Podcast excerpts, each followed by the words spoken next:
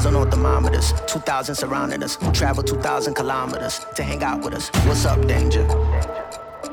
What's up? ¿Qué tal chicos? Bienvenidos a un nuevo capítulo de Fanviews. Estamos como todas las semanas, un poco tarde esta semana. Yo, Nos costó... Estamos en modo, modo Spider-Man a todo ritmo.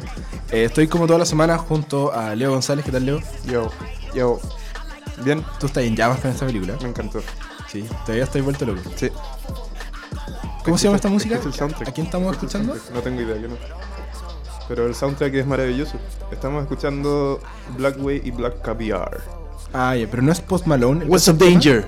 Tiene, Post Malone tiene una canción en la película. sí, Ah, ya. Pero no es esta. Es la que viene después. Es un muy buen soundtrack.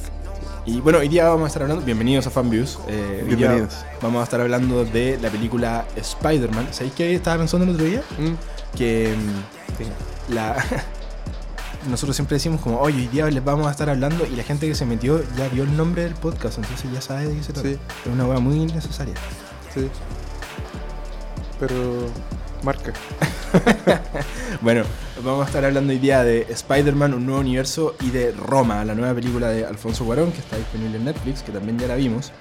Eh, pero antes, alguna breve repasada por las actualizaciones. Leo, ¿algo que quieras comentar que se haya salido en los últimos días? Eh, no, nada en particular. Eh, la verdad me he estado poniendo al día con las películas del año, antes de que cierre el año. Estamos preparando nuestro especial de fin de año. Sí, y me di cuenta que no había visto tantas como creía que había visto y no me acuerdo cuáles vi, así que estoy haciendo un breve repaso Sí, bueno. y va. no me he dado el tiempo de ver cosas nuevas. Eso sí, tengo una en carpeta que voy a ver ahora, se llama Mandy. Mandy, la de Nicolas Cage. Nicolas Cage en todo su esplendor es una película como muy, no de cómic, pero como colores flúor, así, violencia y... Over the top. Over the top y, y rock y, y Nicolas Cage.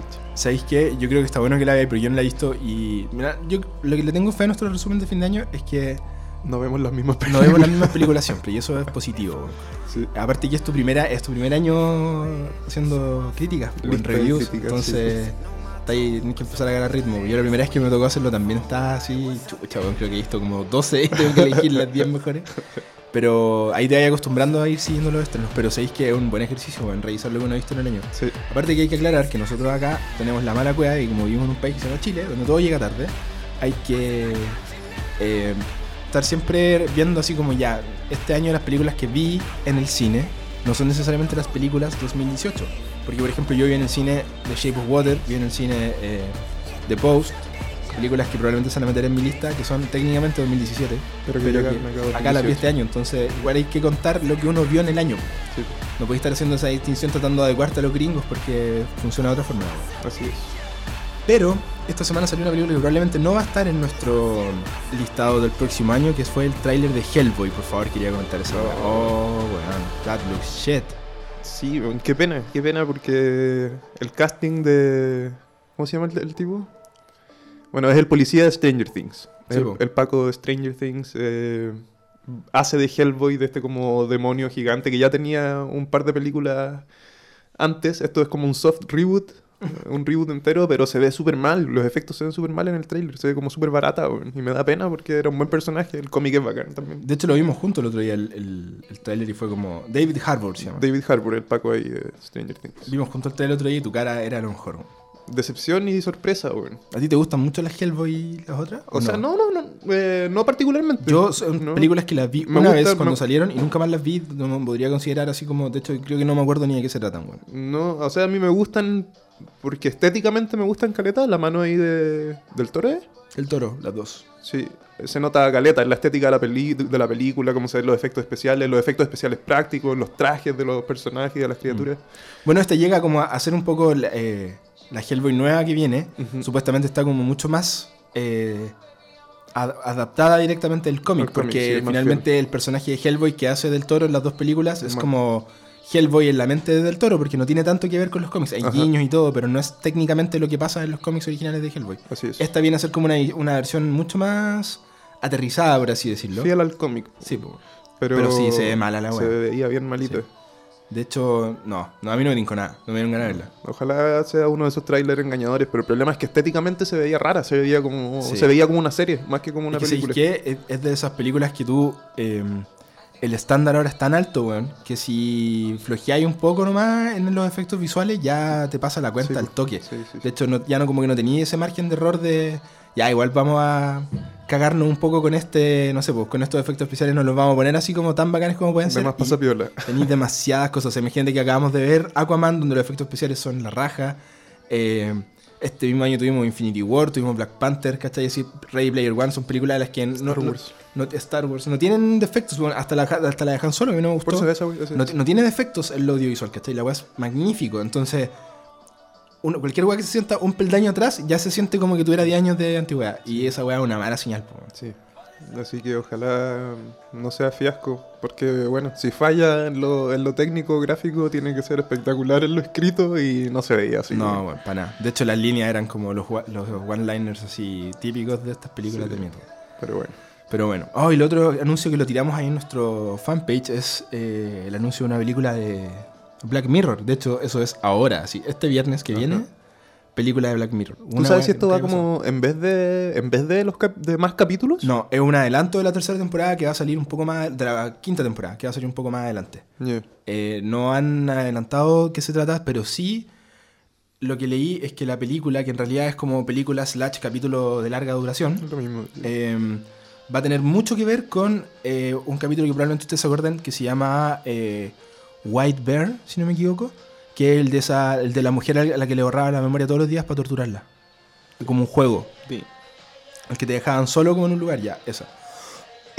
Perdón. Tenía como mucho que ver con esa trama. Entonces no sé si una continuación, si pasa en el mismo mundo. That's crazy. Mm. Ojalá sea buena. sí, bueno, bueno. siempre- casi siempre- hay pocas, pocos capítulos de Black Mirror que yo podría decir que no son tan fuertes como el resto. Sí, Y hay yo- algunos que guatean un poco, pero igual son entretenidos. Yo creo que Black Mirror es una serie que por lo menos te va a entregar un buen concepto. A mí Sí, sí, sí. sí. me ha pasado varias veces con... Lo hemos conversado. Mm. Varias veces me ha pasado con Black Mirror que no, no me gusta la, la resolución de, de algunas cosas o, o el tratamiento que se le dio a algunas ideas. Por ejemplo, hay mucha gente que le encanta ese capítulo de, de tu memoria entera, de la, la gente que cuando tenía ese dispositivo que grababa todo tu vida, se ponía a ponerle como retroceder. Ya. Yo encuentro bacán el concepto, pero me carga lo que hacen con, la, con el concepto en la, en la historia. Encuentro una cosa demasiado fome. Sí, ¿Cachai? podría haber sido mucho más Podría haber sido algo mucho más bacán y es como simplemente un break-up entre dos personas, que igual entiendo dónde van, pero encuentro que la idea es demasiado buena, Mm. podría haber sido casi una película, Mm. y a veces siento que como que está un poco desperdiciada en eso. Es como mi mayor crítica a Black Mirror, en realidad son todos los capítulos impecables, pero hay veces que siento que la, la, la, la histo- la idea era tan buena que podría haber sido una hueá mucho más bacán y terminó siendo algo demasiado cotidiano que es como, ok. Y teniendo capítulos que tienen ideas bien ejecutadas Sí, y... Igual está bien que hayan capítulos que sean más... Más, Más contenido, más, ¿no? más chicos, ¿cachai? Como en cuanto, igual como tratando de abordar la vida cotidiana. Sí, sí, sí. Pero obviamente que uno es fanático de los San Junipero y de esa onda. po. Pero ahí está. Sí, Película de Black Mirror. Pónganle 28 ojo. de diciembre, cabros. Ahí probablemente la vamos a estar revisando, ¿o no? Ah, Ah, vámonos con... Ya, ¿cuál vamos a ir primero? Yo creo que la más corta aquí la vamos a hacer con Roma. ya. Dame un segundo para disimuladamente cambiar el soundtrack. Ah, bueno, yo les puedo aprovechar de contar por mientras que Roma es una película eh, mexicana de Alfonso Cuarón, este director que probablemente ustedes conocen por películas como La Mexicana y Tu Mamá también, por películas como Los Niños del Hombre. Eh, también hizo la tercera entrega de Harry Potter. Hace poco tiempo estuvo muy metido ahí peleando los Oscars con Gravity, que es una película que, la que ya no me gusta nada en particular, pero estuvo impecable también hecha en lo audiovisual. Eh, y que es un director de esta camada de tres directores mexicanos junto a Alejandro González Iñárritu y a Guillermo del Toro, que son como, de hecho en, en México le dicen como los tres grandes, que son estos tres directores que están metidos en la industria de Hollywood, cosa que hasta hace un par de décadas era como impensado. Eh, y Cuarón ahora es uno de los primeros directores, pues no podríamos decir que es el primero, pero es uno de los primeros grandes directores contemporáneos que ficha directamente con Netflix y empieza a trabajar en películas originales salidas por y para Netflix. Eh, lo que es un precedente, o sea, Roma ya por ese lado es una película histórica, es como la primera película salida de Netflix que tiene eventuales posibilidades de ganar premiaciones importantes, eh, de estar metida en, en el círculo de festivales. De hecho, ganó el León de Oro en el Festival de Cine de Venecia hace un par de semanas, o sea, un par de meses atrás. Eh, y po- solamente por ese punto de vista ya es una película que valía la pena eh, revisar. Habiendo visto la con Leo, eh, podemos decir que es una película que merece ser vista. Te guste o no te guste, te guste el estilo o no.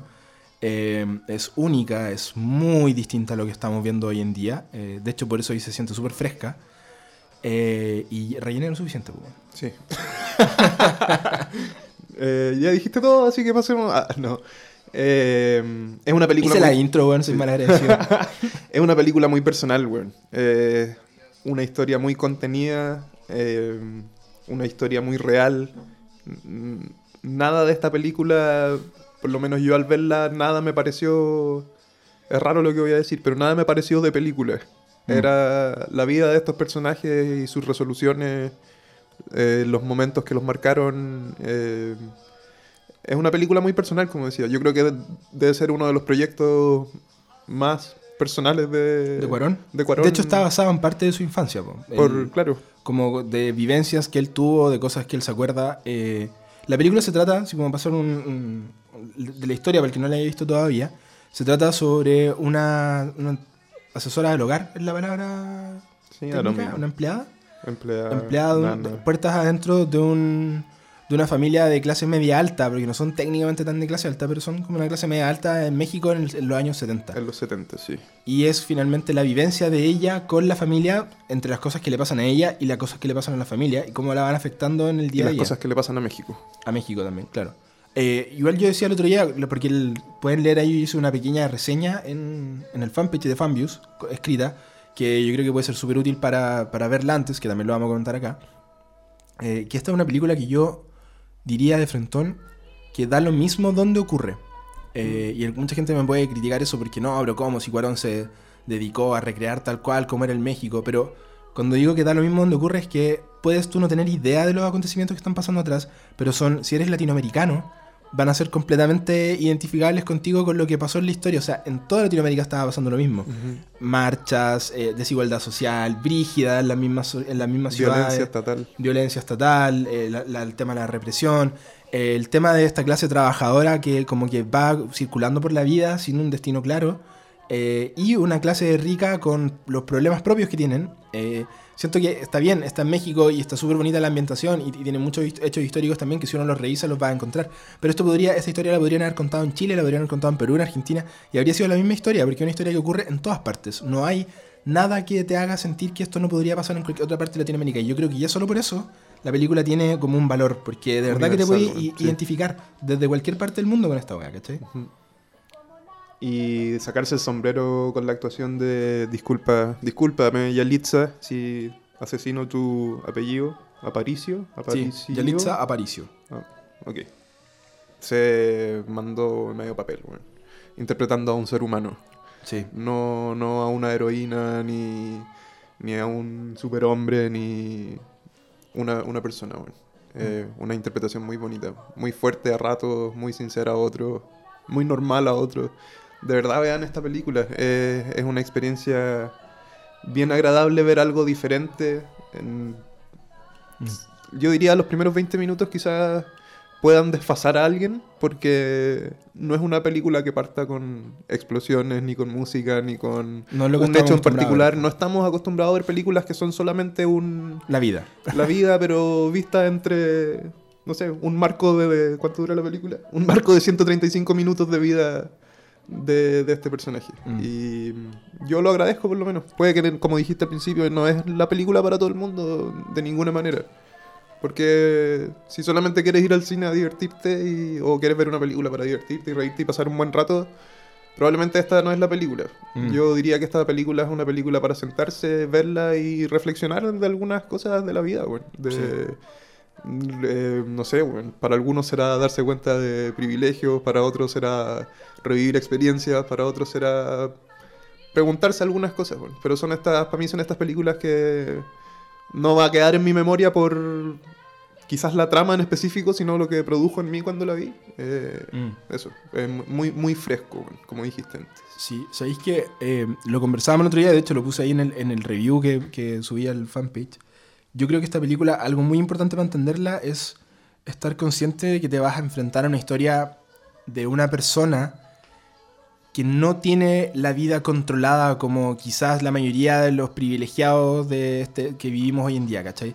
cuando digo controlada me refiero a que tú desde que eres chico estás ahí con la sensación, o sea, con- como que tenía ese precepto de que va a ir al colegio, de que después vaya a salir, vaya a entrar a la universidad, vaya a estudiar una carrera, vaya a empezar a trabajar, probablemente vaya a formar una familia y bla, bla, bla. En la vida de, de Cleo, que es este personaje principal, eh, no están estos conceptos, ¿cachai? Es dudoso de que ella haya tenido educación en algún momento. Ella trabaja en el día a día por, ser, por ayudar a esta familia, trabajando en esta familia, eh, por ganarse sus lucas para pasar el tiempo yendo al cine o paseando con la amiga, ¿cachai? Como haciendo cosas que son súper poco eh, pretenciosas. Ella simplemente como que trata de disfrutar la vida. Pero las cosas pasan a su alrededor sin que ella tenga algún tipo de control sobre ella, sin que incluso ella pueda entenderlo. Y creo que esa es una mirada, porque por ahí eh, leí algunas como acusaciones de esta película que era como, por decirlo de una forma, como clasista, ¿cachai? Como, como turismo de clase, como de, oye, mira que forzada la gente que vive. Pero sí que estoy en súper desacuerdo con eso porque siento que la visión que se le da acá es una visión súper contemplativa de cómo es la realidad de una persona de bajos recursos, ¿cachai? Como de una persona que no tiene educación.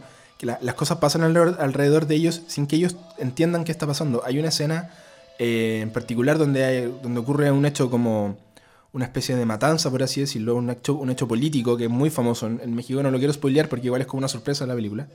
Eh, y ella no tiene idea de lo que está pasando. ¿Cachai? Nosotros ahora tenemos la fortuna que podemos meternos a Google y googlear para cachar qué pasó en esa época, pero ella está ahí y ella no sabe lo que está pasando. Ella no sabe cuáles son las implicancias políticas de esto que está ocurriendo, ni la importancia histórica de lo que está ocurriendo. Simplemente las cosas pasan alrededor de ella. Ella no tiene ningún control sobre lo que ocurre, ni ningún tipo de conocimiento de qué está pasando.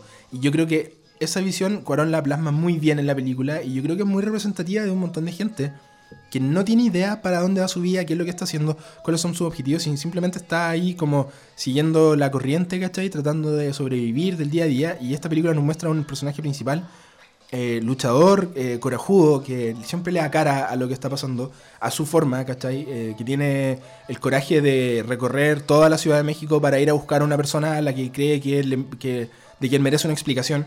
Ese tipo de cosas que puede sentirse como que es, es algo como súper cotidiano, pero para el personaje que nos están mostrando es un acto súper valiente de ella, ¿cachai? Como ella va y, a, como a luchar por lo que cree justo en una, en una escala súper ínfima, súper pequeña, pero a mí me, me gustan caleta esos detalles, ¿cachai? Creo que la gente puede encontrar de repente que es como, ah, pero una escena súper larga en la que no pasa nada. Pero el peso de mostrar por todo lo que ella está pasando, solamente para llegar donde un weón, para decirle lo que ella piensa, eh, yo lo encuentro súper potente. weón. Ujú. Y en, en lo más técnico, la película eh, tiene una fotografía maravillosa. Sí, Yo bueno. hace mucho tiempo no. De hecho, la última vez, o sea, la última vez que le tiramos flores técnicamente por fotografía a una peli creo que fue la, la de Von Trier. Eh, Sí. Pero esta se lleva todos los galardones. Eh, es impresionante. Yo me acuerdo cuando estábamos en la universidad, eh, con el Nacho estudiamos juntos periodismo, y un profesor de tele o de Audiovisual. audiovisual nos dijo que una buena película era la que tú podís poner pausa en cualquier momento de la película y el cuadro que está eh, tiene que tener sentido, tiene que ser una foto en el fondo. Sí, po. Y yo te aseguro que tú puedes poner pausa en cualquier momento de esta película y lo que va a quedar en el cuadro va a ser una foto en blanco y negro preciosa. Eh, la- el trabajo de fotografía, de, de dirección fotográfica, la edición del blanco y negro, que mucha gente cree que el blanco y negro es llegar y poner blanco y negro. No, weón. Pero el blanco y negro tiene... Complejidades el-. La complejidad del contraste del blanco y negro es muy difícil de, de manejar, en especial cuando estáis filmando una película entera en blanco y negro que tiene... Blancos y negros de mañana son muy distintos a los blancos y negros de tardes y noches y todas esas Bueno, y que tiene tantos planos secuencia. Esta película Sí. debe tener 25 planos secuencia de- de- que deben ser de más de 2-3 minutos. Sí. En escenas que puede que no, se, no luzca tan difícil de ejecución, pero que son muy peludas, weón. Hay una escena final en la playa que. Lo que sí, lo que estoy diciendo tiene, tiene mucho sentido. Hay una escena final en la playa que no vamos a spoilear, pero de hecho es la, que, la escena que culmina como con la foto de esta película, ¿cachai? La, la foto que aparece en la portada donde sale como una familia abrazándola a ella. Eh, no vamos a spoilear lo que pasa, pero ella está ahí a la orilla del mar eh, y es un plano secuencia que debe durar 5 minutos, por lo menos, deben ser 5 minutos. Y lo que dice Leo, no es solamente la complejidad de hacer que el plano secuencia y de que todo siga y de que los actores hagan sin equivocarse, ¿cachai? Sino de que cada encuadre quede bien hecho, de que la foto no se te vaya, de que está ocurriendo como al atardecer. Sí. Eh, de en ningún momento eh, se, se quema la pantalla, ¿cachai? Una weá muy difícil, así como lo tienen que, yo creo que tienen que haber estado varios días filmando esa weá porque un movimiento mal de la cámara que el sol te haga reflejo y cagó la toma. Tenéis que hacerla de nuevo. No, y la corrección de colores, no, todo, todo de verdad. eh, Si esta, si esta película no gana más premios, eh, voy a estar enojado. Mm. Porque él es, es diferente, bueno. y al final creo que con esa palabra me quedo de la película, una experiencia diferente. Sí. Eh, hace rato no salen películas así. A todo esto, por ejemplo, en, en redes sociales leí hartas críticas a, al, a la- al inicio de la película. El tema de- del agua. ¿Cachai? Cuando está como corriendo esta agua de limpiar. Eh, ¿Cuál es la crítica? ¿Que es muy largo? no, no, que, que como que no tiene ningún sentido. ¿Cachai? Que no parte nada. Y lo que, lo que yo lo puedo entender. Pero después la estuve pensando y me puse a leer un par de cosas. Y. ¿Cachai? Que me encontré con que esta película está tan bien trabajada en sus detalles que, claro, si uno ve solamente la escena inicial como por sí sola, uno dice, ¿con qué weá? ¿Cachai? Como, ¿qué está pasando? Pero el flujo del agua, cuando está limpiando Cleo el, el suelo, que es con la escena con la que parte la película, es exactamente al mismo ritmo y eh, con la misma frecuencia que el oleaje del mar en la escena brígida que hay la al final. final. Es exactamente igual, en, la misma frecuencia, ¿cachai? Así como en, en la velocidad de lo que está pasando. Ujú. Entonces lo que está haciendo finalmente esa escena es como anticiparte el momento clímax de la película. Mm. Yo encuentro que esos tipos de detalles, por ejemplo, que están ahí, que no son como visibles, que nadie te lo explica, solamente podéis como deducirlo, eh, son geniales. weón. Al igual que la, la escena final, cuando se queda pegada, hecho la, la toma en que Cleo sube a un, a un, a un, como un tercer piso, y la- los créditos de esta película están pasando todo el rato en, en- en- mirando hacia arriba. Y técnicamente no está pasando nada en el cuadro mientras tú ves los créditos. Pero la- única cosa que está pasando son los aviones. Mm. Y un detalle súper bonito, porque yo estuve en el DF en el 2010 con mi viejo, eh, y caché que la Ciudad de México es una ciudad tan transitada que eh, pasan aviones cada cinco minutos. Si tú te ponías a mirar al cielo, veis un avión. Esperáis así cuatro minutos, ¡pum! otro. Y esa weá la, la tomó Cuarón, pues, weón. Como que se queda enfocando el cielo y veis cómo pasa un avión, cómo pasa otro avión, cómo pasa... y uno dice como, qué weá la ciudad, ¿cachai? Concurrida. Toda esta historia está pasando en esta weá que es como un epicentro del mundo, donde to- se toma el tiempo de contar una historia súper personal. Yo creo que está lleno de detalles y lleno de cosas. Hay una secuencia, Leo, que no podemos dejar de hablar de ella, no- sin spoilearla, en el hospital. Uf, Oye, weón. Intenso. Muy difícil de ver. difícil, sí. A mí me, me agarró esa escena, weón. De hecho, quedé para la cagada. A mí me agarró toda la película, sí. Eh, nada más, o sea, bueno, ya creo que le tiramos suficientes flores. Si no la ven es porque Sí. ¿Alguna crítica? no la quieren ver. no sabría cómo criticar una película así, bueno. No... Más que entregar mi opinión, mm, no sé, bueno, no sé qué le podría criticar. A mí, Quizás el rollo del... no sé, es que no quiero darme contra en spoilers. A mí hay un par de, de pedazos de, de algunas de las tramas que siento que se alargaron un poco innecesariamente. Ponte tú cuando está con, cuando van como esas vacaciones y está como con una familia como sueca, que es la familia de ellos. Pasan hartas cosas ahí que de repente siento que son como un poco innecesarias. Sí. Como que no me aportaron tanto como otras secuencias que yo entiendo lo que está pasando. Ahí, ahí hay algunas secuencias en las que como que quedé con la sensación de que no... De que en realidad no está pasando nada tan, tan importante para la trama. Ya, bueno, vamos a nuestra siguiente película. Roma está en Netflix, cabros, por si la quieren ver. Véanla porque probablemente va a ser una de las protagonistas de esta temporada de premios. Está nominada al Globo de Oro, Mejor Película Extranjera. Eh, no sé si se metió, creo que no se metió en drama, weón. Que es una weá que yo no puedo entender. Así como... Hay, un- hay dos películas en la categoría de drama en el Globo de Oro y no está Roma. Ponte tú, está Bohemian Rhapsody y está Black Panther. Que mis respetos, porque cada una tiene como muchas cosas buenas en su lado, pero, weón, No son el mejor drama del año. ni cagando, ¿cachai? Bueno, filo. Está Roma en Netflix, cabros. Y ahora lo bueno. Ah. Sin decir que lo otro, lo- no, no, no, lo otro no era malo. Pero No. esto es bueno. Pero esto es lo que queríamos hablar. Spider-Man Into the Spider-Verse o Spider-Man Un Nuevo Universo, la nueva película de Sony. Sony es una película buena, weón, concha tu madre. Hay que prender velitas. ¿Hace cuánto que no pasaba eso? De la segunda Spider-Man. De Spider-Man, de la segunda de Raimi. Así Sí. como el 2004. Eh, ¿A ti te gustó esta película, Me encantó. Oh, perdón por el bostezo. Eh, sí, muy buena, muy, muy, muy buena. Eh, es una película de animación, para los que no saben, que se centra en la historia de Miles Morales, que para también los que no saben, es una de las nuevas encarnaciones de Spider-Man en este, este universo como de cómics que tienen. El Spider-Man El. Spider-Man que fue muy polémico al principio y ahora es muy querido porque es eh, afro-latinoamericano, afro-latino... Es negro con raíces latinas. ¿Es como puertorriqueño? Eh, no tengo idea. Pero que cachado que lo- los puertorriqueños son gringos, pues. Sí, pues, sí. Debe ser como es el. Sí, le encanta no, la weá. No lo especifican, solo, solo es afro-latino. Perdón por el momento. Eh, y bueno, él es este nuevo Spider-Man en el que se centra esta historia, pero que como dice su nombre, también nos trae otros muchos Spider-Mans de otros muchos multiversos. Y ese es uno de los puntos que a mí me gustaría destacar de esta película, que es algo que yo hace mucho rato me vengo preguntando con las películas de Marvel, de superhéroes, y que todas estas series tienen como ese rollo del multiverso y de que hay infinitos universos con infinitas posibilidades y todo eso. Siempre me pregunté cómo lo iban a aterrizar la primera vez bien. Y esta película lo hizo. Y la aterrizó y la achuntó y vayan a verla. Ah, Sí, bueno. De hecho, eh, me gusta que esté ahí partido hablando como por la trama. Eh, Miles Morales es un cabrón chico que cuando pasa- parte la película no es Spider-Man todavía. Él, de hecho, ni siquiera lo ha mordido la araña, que es la típica, la, la forma en la que se transforma Spider-Man.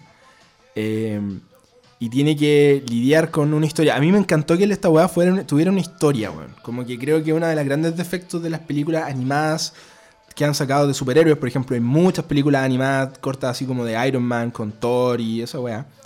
Eh, la que es una misión, ¿no? que es una misión, claro. Una misión. Que es como Vamos aquí punto a al punto sí. B y después peleamos con el malo y se acaba. Esta película es una película, ¿cachai? Así como que parte, de hecho, los primeros 15 minutos deben ser donde no hay nada Spider-Maresco, así es como todo Miles Morales y conocer a este personaje, conocer cuáles son sus problemas. Él es un cabro chico que es como súper popular en su escuela, pero lo, debido a una beca se va a estudiar en una escuela privada. Y estudiar en una escuela privada en Brooklyn, en este mundo, es como completamente distinto para él, ¿cachai? Que está acostumbrado a una vida como mucho más de barrio, mucho más de, de la pobla, por así decirlo, y llega a estudiar un lugar como medio cuico, donde él como que no pertenece y se siente raro. En ese contexto, con las dificultades que tiene con su familia, es que se introduce esta historia donde él termina siendo Spider-Man.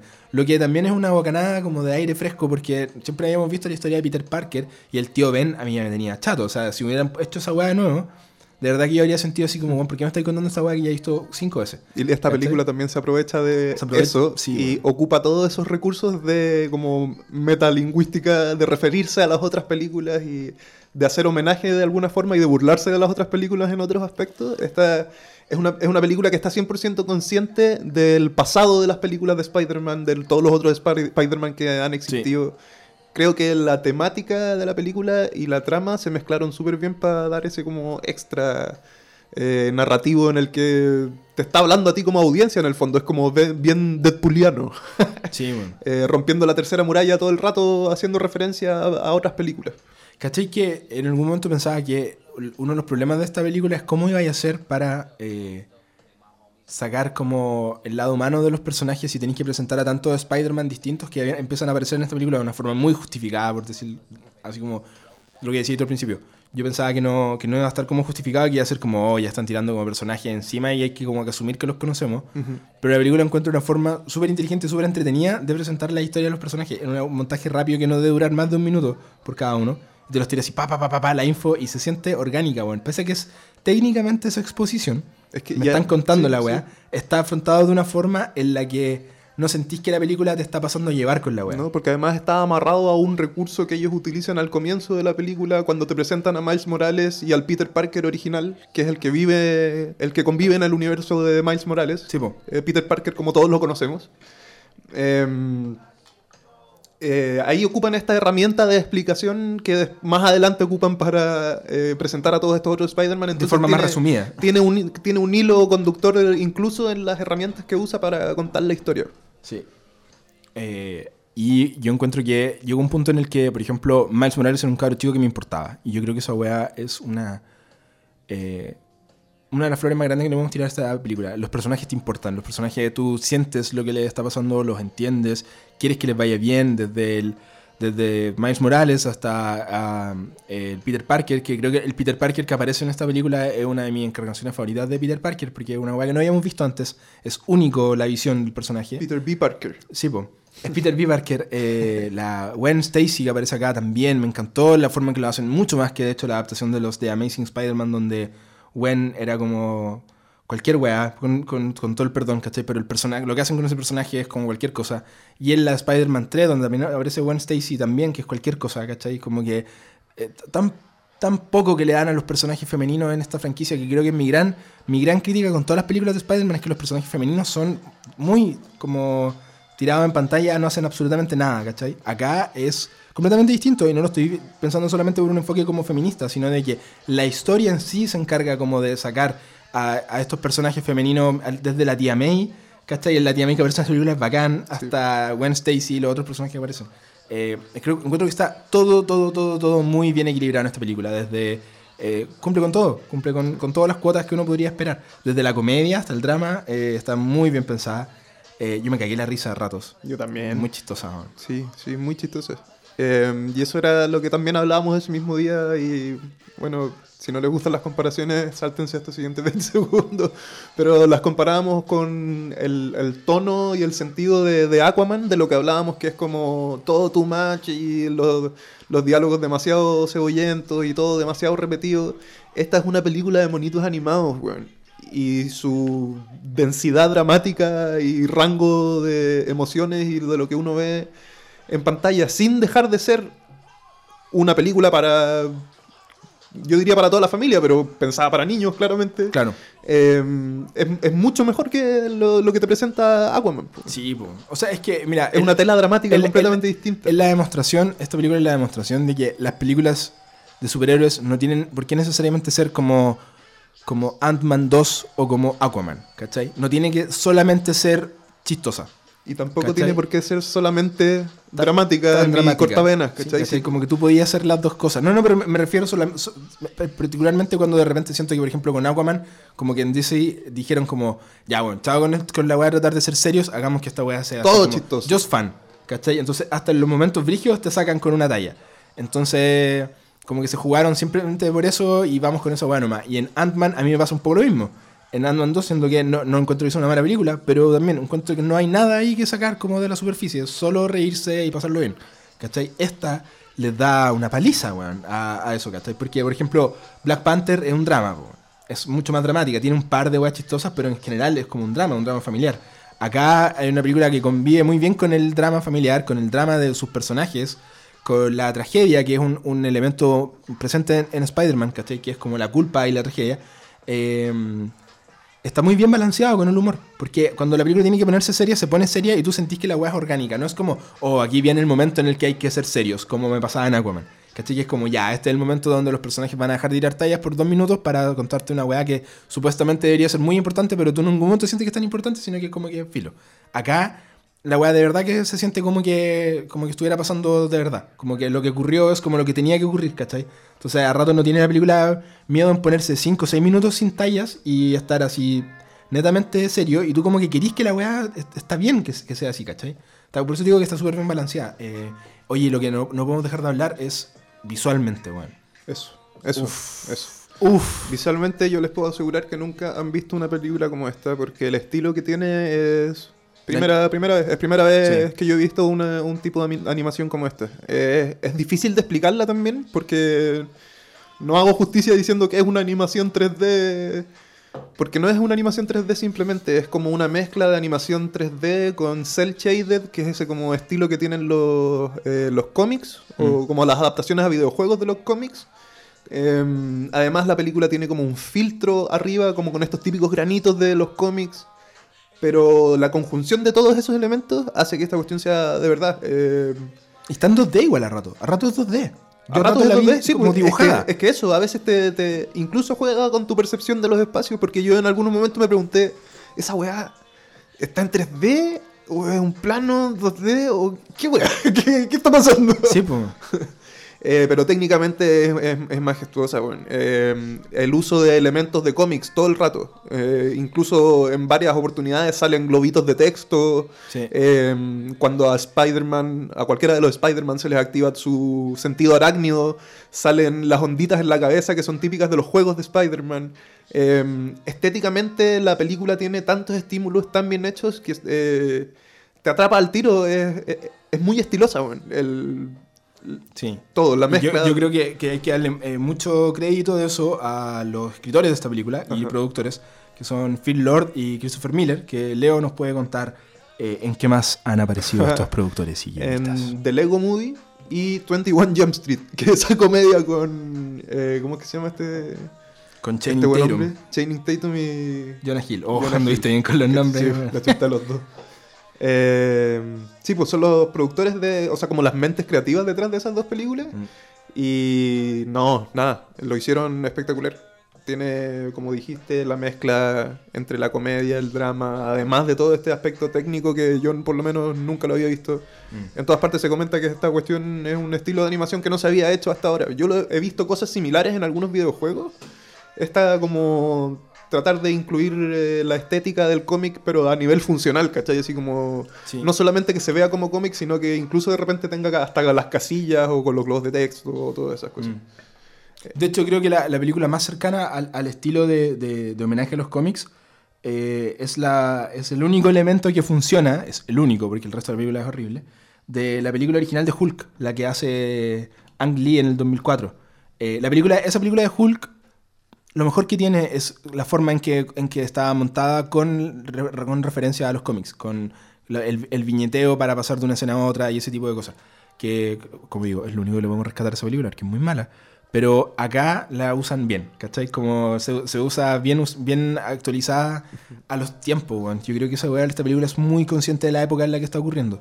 ¿Cachai? No, no, no trata de jugar con la memorabilia como hemos visto tanto hasta ahora, sino que se, se dice, esta weá es 2017, 2018. ¿Cachai? Estamos así como, ahora Miles Morales es un cabro igual que los cabros de ahora. Tiene los problemas de los cabros de ahora, no es el Peter Parker de los 50 o los 60 cuando se creó el cómic, sino que es actual. Y creo que en ese sentido Miles Morales es una... eh, a mí me gusta, weón, que en esta película Peter Parker sea el weón mayor, sea el weón más grande. Oye, eh, ¿pasemos spoilers? Para hacer un aviso y poder hablar tranqui. ¿Ya? Sí, ¿Ya? sí, sí, ya dijimos todo lo... Alerta de spoilers, cabros. 3, 2, 1. Spoiler. Ah, Se muere Peter Parker al toque. Peter Parker se muere, pero al toque. Al toque, Al weón. toque, y es y era- como que uno dice, ¿qué weón está pasando? El Peter, para que, para que entiendan, el Peter Parker del universo de Miles Morales es el Peter Parker que se supone que nosotros vimos en las películas de Raimi y... eh, eso. es, es nuestro Peter Parker. Sí, el que ya hemos visto. Sí, es perfecto, tiene el pelo rubio. Bueno, en realidad en eso no se parece tanto a los de Raimi. Es como más... Para que cachen, lo inter- la voz la hace Chris Pine. Sí, así po. que ese es el perfil. Como rubio, ojos azules, perfecto. Em, y muere al toque, weón. Muere al toque. Y Miles lo presencia y bueno, ahí comienza todo el camino. Bueno, de hecho, el, el- el- el personaje de Miles Morales en esta película está marcado por dos tragedias eh, que pasan. De hecho, es súper interesante que pasen al finalizar los primeros dos arcos de la película. Aquí me estoy yendo en la volada como audiovisual, pero de verdad que lo he pensado harto. Cuando termina el primer, el primer arco de esta película, que es cuando. O sea, el, el primer, la primera parte, es cuando Miles descubre, uno, sus poderes, y dos, que el Spider-Man, que es el héroe con el que él ha crecido, ¿cachai? Que es como su, su héroe, el héroe de todos los cabros chicos, pues, eh, ha muerto. Y que depende de él finalmente seguir este camino, pero él no sabe cómo. Ahí termina la primera parte de la película, cuando esa pérdida lo hace él como asumir una responsabilidad. Sin que te tengan que mencionar nunca la palabra responsabilidad, él la asume solo. Él solo siente que él tiene que hacer esto porque tiene estos poderes ahora y no puede simplemente dedicarse a huellar. De hecho, en ningún momento vemos a Miles Morales usando sus poderes como para beneficio propio, que es una hueá que a me encantó. Eh, y el segundo arco de esta película, cuando ya estamos a punto de pasar al, al- al cierre, es cuando fallece su tío. Su tío, si ya, como estamos en spoilers, me imagino que ya vieron la película, si quieren escuchar esta parte. Eh, su tío, que era el eh, aliado del villano de esta película, que es Kingpin. Kingpin.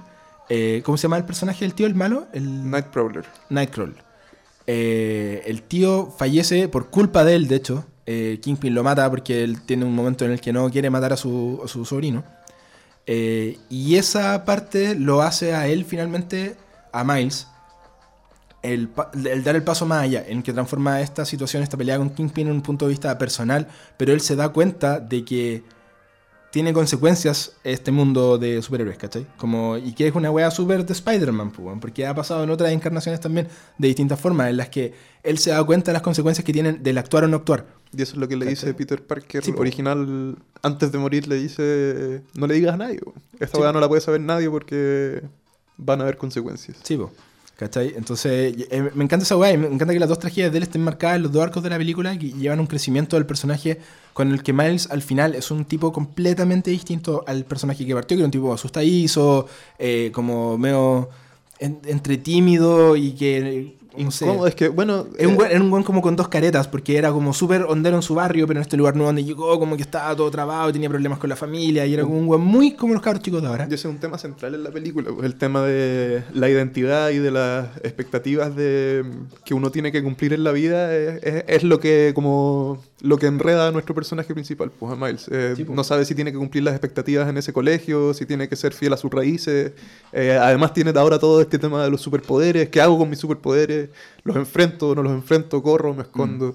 Eh, se mezclan varias cuestiones, varias cuestiones interesantes y todo, casi todo tiene que ver con las expectativas. pues. Sí, ¿sabéis qué? Hay una otro apunte que quiero hacer, que me- a mí me gustó Caleta, weón. Caleta, de hecho, el, el desarrollo de esa trama es eh, la relación que, se, que surge entre Miles y la Gwen Stacy, que en esta película es eh, Spider-Gwen. Ella también en, otro universo, ella viene de otro universo y ella también tenía poderes de Spider-Man. Eh, y la relación entre ellos te la, te la ponen como el típico crush eh, adolescente entre que ellos como que se gustan y todo esto. Eh, y en el resto de la trama, cuando, cuando empiezan a pasar las cosas, eh, me encanta que los personajes como que aborden la weá como probablemente pasaría, ¿cachai? Como que no hay tiempo de este, como de seguir con este rollo amoroso, sino que lo que se, lo que partió siendo como un crash entre ellos, terminan dándose cuenta de que tienen mucho en común, pero terminan simplemente siendo amigos. Termina forjándose como una relación de amistad. Y esa weá a mí eh, me pareció súper realista.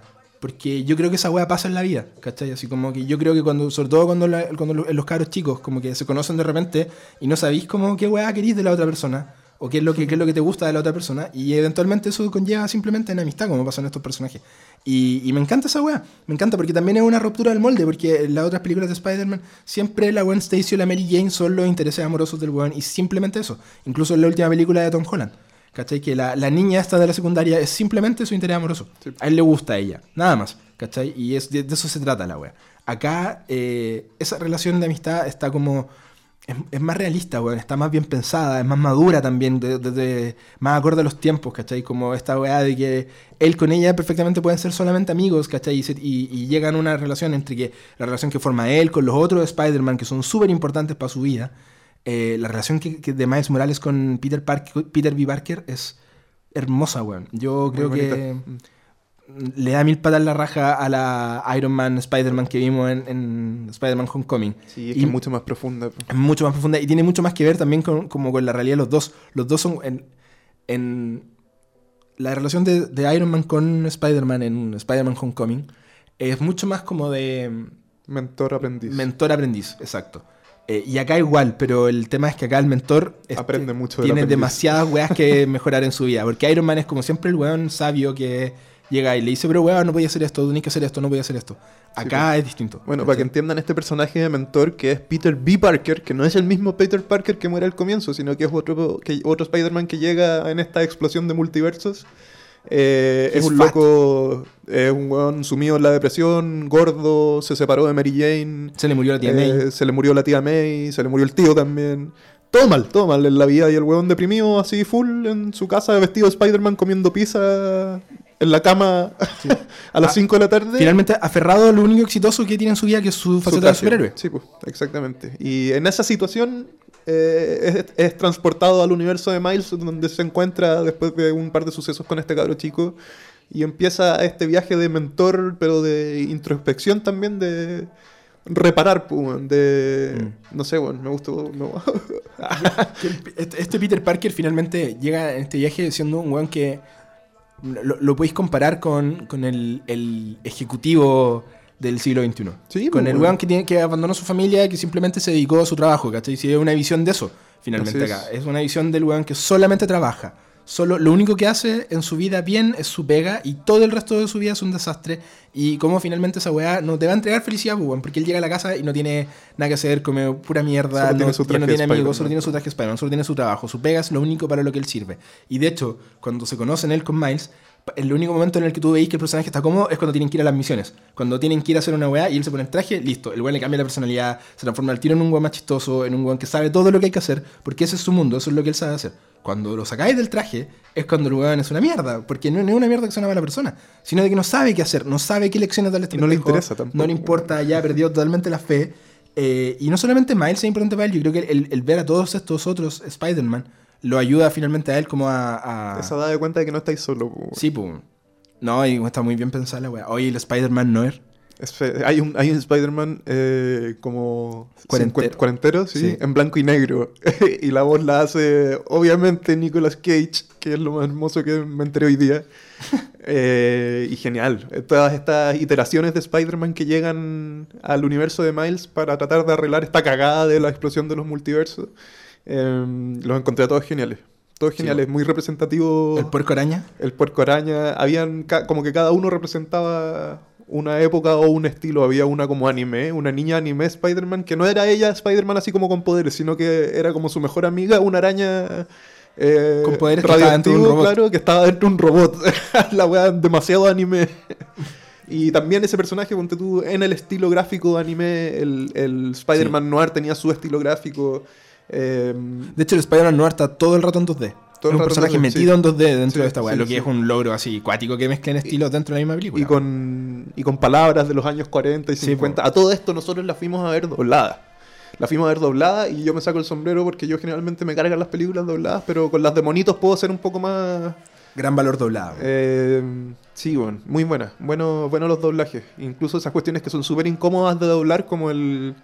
Me imagino que en la película en inglés todo el rato se trataban de bro y man y dude y bro. Y acá lo cambiaron, en vez de españolizarlo, también le pusieron bro. Entonces Sí. el one dice así como, hola bro.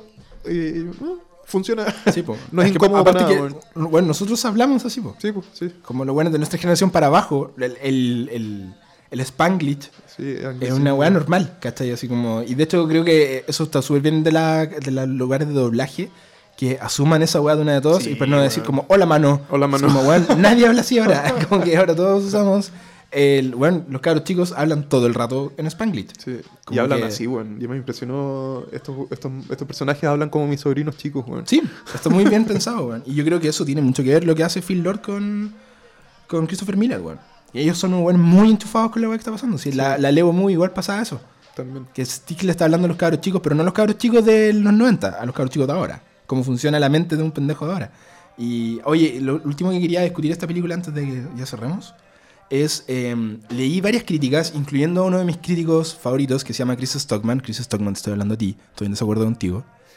eh, que una de las críticas que le escuché a esta película es que el villano no tenía motivaciones claras y era como simplemente un bad guy que estaba ahí atrás y aparecía cada cierto rato. Estoy en completo desacuerdo con eso, porque pese a que es breve y a que no, no, no, es, algo, no es algo que aparezca todo el rato en la película, hay dos cosas que me encantan del Kingpin en esta película. Uno, que es como esta presencia eh, dominante con una fuerza incontenible, que es una wea clave en el Kingpin y que está muy bien representada en la Y película. gráficamente es gigante comparado a todos los otros Es personajes. gigante. En Y- porte. Y, y- y como que te hacen ver que el weón es brígidamente fuerte, o sea, es mucho más fuerte que Spider-Man, de Es hecho. una mole, pues, Es weón. una mole. Eh, eso me gusta mucho como presencia antagónica, pero también me gusta que es un villano que sus motivaciones están claras. Sus motivaciones son, él perdió a su familia, Pero no la. Claro, la este- perdió por su culpa. la perdió por su culpa, y él quiere abrir este multiverso, y es finalmente el, el causante de que se, se junten todos los Spider-Man, porque quiere entrar a abrir este multiverso para ir a otra dimensión y sacar a su familia de alguna otra dimensiones para poder estar Claro. con ella. ¿Cachai? Eh, a mí me gustó caleta ese rollo, y también me gusta el hecho de que él, por querer hacer eso, crea finalmente de otra forma a- al Spider-Man de su época, que es con quien tiene el enfrentamiento final, que es Miles Morales. Sin este multiverso, por así decirlo, Miles Morales no habría sido Spider-Man. No, pues no habría muerto. No habría muerto Peter, Peter, ¿cachai? No no. habría quedado él, no habría conocido al otro Peter. eh, es el- el- No, pero tenéis razón, las motivaciones de Kingpin están súper está bien. súper weón. clara. Y me encanta que el villano tenga dir- directa relación con la creación del, del héroe, que es una weá que para mí es como base en, en el, en el cine de, de superhéroes, ¿cachai? Que es una lucha, yo igual ahí quiero meter cuchara. Para mí, un buen villano de cualquier película, o sea, entre otras muchas cosas, pero para mí una de las más importantes es que te genera algún grado de empatía. Y no sé, lo que te pasa con Thanos en volada cuando el weón se manda su discurso así como de que ya no quedan recursos y que no hay otra solución a la mitad, que desaparezca la mitad del universo y uno dice como, chucha, igual terrible genocida, pero técnicamente correcto. o, lo, o lo- o lo que le pasa al, al Killmonger, pues, en Black Panther. sí, pues también. Que por qué los negros están oprimidos y nosotros pues. que tenemos este poder no hacemos nada. Salgamos al toque y dejemos la cagada, claro. Eh, te generan cierto grado de empatía porque son razonamientos con los que uno puede estar de acuerdo. pues. Eh, De ahí a que la, los métodos no sean los Sí, po. correctos. Eh, el Kingpin también te produce eso porque la pérdida de la familia por culpa propia o la pérdida de un ser querido por culpa es algo con lo que todos podemos estar... Y es algo que el personaje haría, po, porque Sí, es un weón que tiene a todos comprados. Y que lo único que le importa es su, es su familia, es lo único que le importa. Entonces, obviamente que el weón va a usar todos los recursos que tiene para poder lidiar con esta weá, ¿cachai? Ah, no hemos mencionado la aparición de Doc Ock, versión femenina, que me Ah, encantó, weón, muy bien sí, hecha, weón. Y un muy buen villano de comparsa también, así como que está ahí metido en muy buenos enfrentamientos entre ellos. Eh, de hecho, encontré acá el, el diseño de los, de los tentáculos, weón, tentáculos, sí, como de oruga, así. Sí. Eh, Como hidráulicos. Y los otros villanos son más disposable. Sí, sí, o sea, mira, a mí, me, a mí el escorpión fue el que más water encontré porque en realidad estaba ahí porque necesitaban un malo más para pelear con todos los Spider-Man que habían. Eh, me gustó el tío, sí, bueno. Encuentro que el tío. Sí, po. El diseño, por lo menos, estaba bacán. Y el- el, y sonido, de, el- el- los efectos del diseño de audio del tío me, me gustó caleta. Y y el personaje clave de la creación también del Sí, propio po. Miles. po. Sí, Como sí, que lo que pasa, y sobre todo la relación del propio Miles, y también es un cambio en la relación que no, hemos- no lo hemos conversado nada, un cambio en la relación de Miles con sus viejos. Que es una weá que a él también le cambia mucho el discurso que le da el viejo cuando llega a la, a la habitación. Va contarle Eh, y también, ¿sabéis que encontré eh, súper maduro, weón? Súper poco cliché la weá que pasa entre el papá y él. Como que me, me la vendieron que es un papá que es incapaz de comunicarse con su hijo y de un cabro chico incapaz de entender o hacerle entender al papá lo que él quiere, ¿cachai? Y que la, la relación, la pérdida de este tío finalmente es lo que los termina uniendo. eh, sin, el, sin el papá saber que Miles estuvo directamente involucrado en la muerte del cabro chico. Y sin el abrazo. da- Sin el abrazo llorón, Sí, ni, ni ninguno de los clichés. Y esa es otra. Ese es un buen punto de la película. Que es una película que se trata sobre las expectativas, pero que también rompe expectativas todo el rato. eh, Mm. En cuanto a lo cinematográfico, porque cuando te presentan una cuestión y te tiran en una escena que en la mitad de la escena tú decís, oh, yo ya sé para dónde va esto, y la mitad final de la escena te, te deja como, oh, no pasó lo que pensé que tenía que pasar o lo Sí, que po. tenía que pasar. Esa rotura de expectativas se da a lo largo de toda la película y es genial. Es Exactamente lo estás diciendo tú, porque cuando el viejo le está hablando por atrás de la puerta, yo pensé que lo que iba a pasar es que Miles se iba a liberar y iba a ir Claro, papá abrir a la puerta y el abrazo, y papá te quiero mucho. Pero no, po. bueno. Todo en silencio, todo el papá se va pensando que el hijo no le respondió. Sí, de hecho yo pensé en un momento cuando uno cacha que el tío es villano, eh, que yo pensé que el tío se iba, a dar, iba a dar vuelta a la chaqueta y iba a combatir junto con Miles, como que me pasó ese rollo, van a combatir juntos y juntos van a derrotar al Kingpin. Y dije, la weá, igual es cliché, pero ok. Y no pasa eso. po. No, po. Kingpin le pone un balazo en la espalda y chao. Y chao, He- he. Y Bueno, y ahí está la, la historia de pérdida también, porque este, al final lo que uno de los Spider-Man de otro universo también le dice es que cuando lo están tratando de como consolar por la pérdida de su tío, y Miles les dice que ellos no saben por lo que él está pasando, y ahí como que todos lo quedan mirando y le dicen, dude, come on, we all lost someone. sí. Eh, ya sean los tíos Ben o las tías eh, May o, O o Mary Peter Parker, po, o. Peter Parker en el caso de Gwen. Gwen, es muy bueno ese rollo. Ese. Spider-Gwen era, en su universo, su mejor amigo era Peter Parker, que no era Spider-Man. eh, porque Spider-Gwen en- se transformó en Spider-Man con la muerte de, De Peter. de Peter. Es muy buen giro. Sí. No, muy buena. Eh, hay que ir a verla. Esta película está nominada a los Globos de Oro a Mejor Película Animada. Probablemente va a estar nominada a el Oscar a Mejor Película Animada. Y yo le- les voy a transparentar que le contaba el otro día Leo que estoy en una disyuntiva brígida con esta weá porque hay tres películas animadas este año muy, muy, muy buenas que no sé por cuál decantarme todavía. De hecho, tengo que pensarlo porque Los Increíbles 2 es increíble. Eh, Isla de Perros tiene lo suyo, es una animación maravillosa, una muy buena historia, un diseño de estética magnífico. Y esta, con todas las flores que le hemos tirado, no sería redundante decirlo. Eh, todavía no sé, bueno, todavía no sé cuál es mi película animada favorita, todavía no sé cuál prefiero que gane. De hecho, creo que me daría gusto de ganar a cualquiera de las tres. Creo que sacaría a Los Increíbles solamente porque es eh, una secuela. Sí. ¿Cachai? Porque ya, se- ya había visto una Increíbles antes. Mm. Creo que las otras dos corren por ventaja por eso el tema de la originalidad. Pero creo que Spider-Man, un nuevo universo, puede correr por adelante el tema de la animación, de que la animación es una weá que no se haya visto antes. Creo que le puede dar el, el beneficio. Ahora, Pixar es Pixar. Esa es la weá. Sí, es cierto. Pero el otro día te mostré, tú no has visto Increíbles 2, el otro día te No. mostré una escena. Sí, Y quedaste para cagar. Sí, que buena, es una weá buena, muy bien hecha, weón. Buena, muy buena, pero ya lo he visto. Esa es la weá. Ya lo he visto antes. Entonces, no sé, bueno. Las voy a ver igual, pero yo creo que mi voto ya está claro. Sí. Bueno chicos, eh, Spider-Man en un universo está en los cines actualmente, por favor, vayan a verla, por favor, lleven a sus cabros chicos porque sus cabros chicos lo van a pasar la raja, lo van a pasar la raja. Si lo pasé yo la raja, tengo 28, pues, bueno, imagínate un cabro chico que tenga 10. Van a rayar. Van a rayar con esta weá, sí. Tiene demasiado... Y junten platita porque si van a ver esta película los cabros chicos van a querer comprarse el, mono Spider-Man y van a ver Spider-Man lovers todo el día. Si su, si su hijo o hija no es Spider-Man lover, lo va a hacer ahora. Ah, vayan a verla nomás, cabros. Buena película, muy buena película. ¿Estamos? Estamos. Hoy nos quedan solamente dos videos antes que termine. O sea, dos videos. Ah, lol. Nos quedan dos dos, uh, dos podcasts antes que termine el año. Eh, los vamos a adelantar porque si no lo adelantamos aquí, después con Leo nos va a dar paja, no vamos a hacer nada. Uno es Bumblebee, Bumblebee. que llega esta semana. Y el otro sería nuestra. Les vamos a transparentar porque ya lo decidimos. Vamos a hacer un Los mejores y peores del año. Que Eso. va a salir justo antes de que termine el año. Vamos a hacer siete películas destacadas cada uno Sí, y cinco malas. sí. Leo está mirando con cara de que el buen va a tener que ver 200 películas esta semana para poder llegar al número. Pero en, eso quedamos. Son las 7 mejores de cada uno y las 5 peores de cada uno. Y yo. Ojo que algunas se van a repetir. Ojalá que algunos se van a repetir. Y yo quiero transparentar antes de esa weá de que para mí las peores no necesariamente es técnicamente la peor, sino mis expectativas son muy importantes en esta weá. Hay películas de las que yo me duele mucho más que la weá sea mala que una película que apareció que no me importa y simplemente es mala. Por eso ya sabemos cuál va a ser tu número uno. Sí, mi número uno está clara. Desde mayo de este año se les puede dar una señal. Ya cabros, muchas gracias por seguir eh, Fanviews. Felices fiestas. Felices fiestas. A los que celebren, a los que no celebren como yo, eh, su chelita, el feriado. ¿Tú no celebráis? O sea, mi familia celebra, yo estoy en una esquina tomando cerveza. Igual abrir los Y, to- y regalos. tomo fotos. Igual abrir los regalos. Sí, sí. No le soy el quito. No, aguanta el capitalismo. Cabros, que les vaya muy bien. Nos vemos en los próximos días con nuevas reseñas y conversaciones en Fanviews. Bye, bye.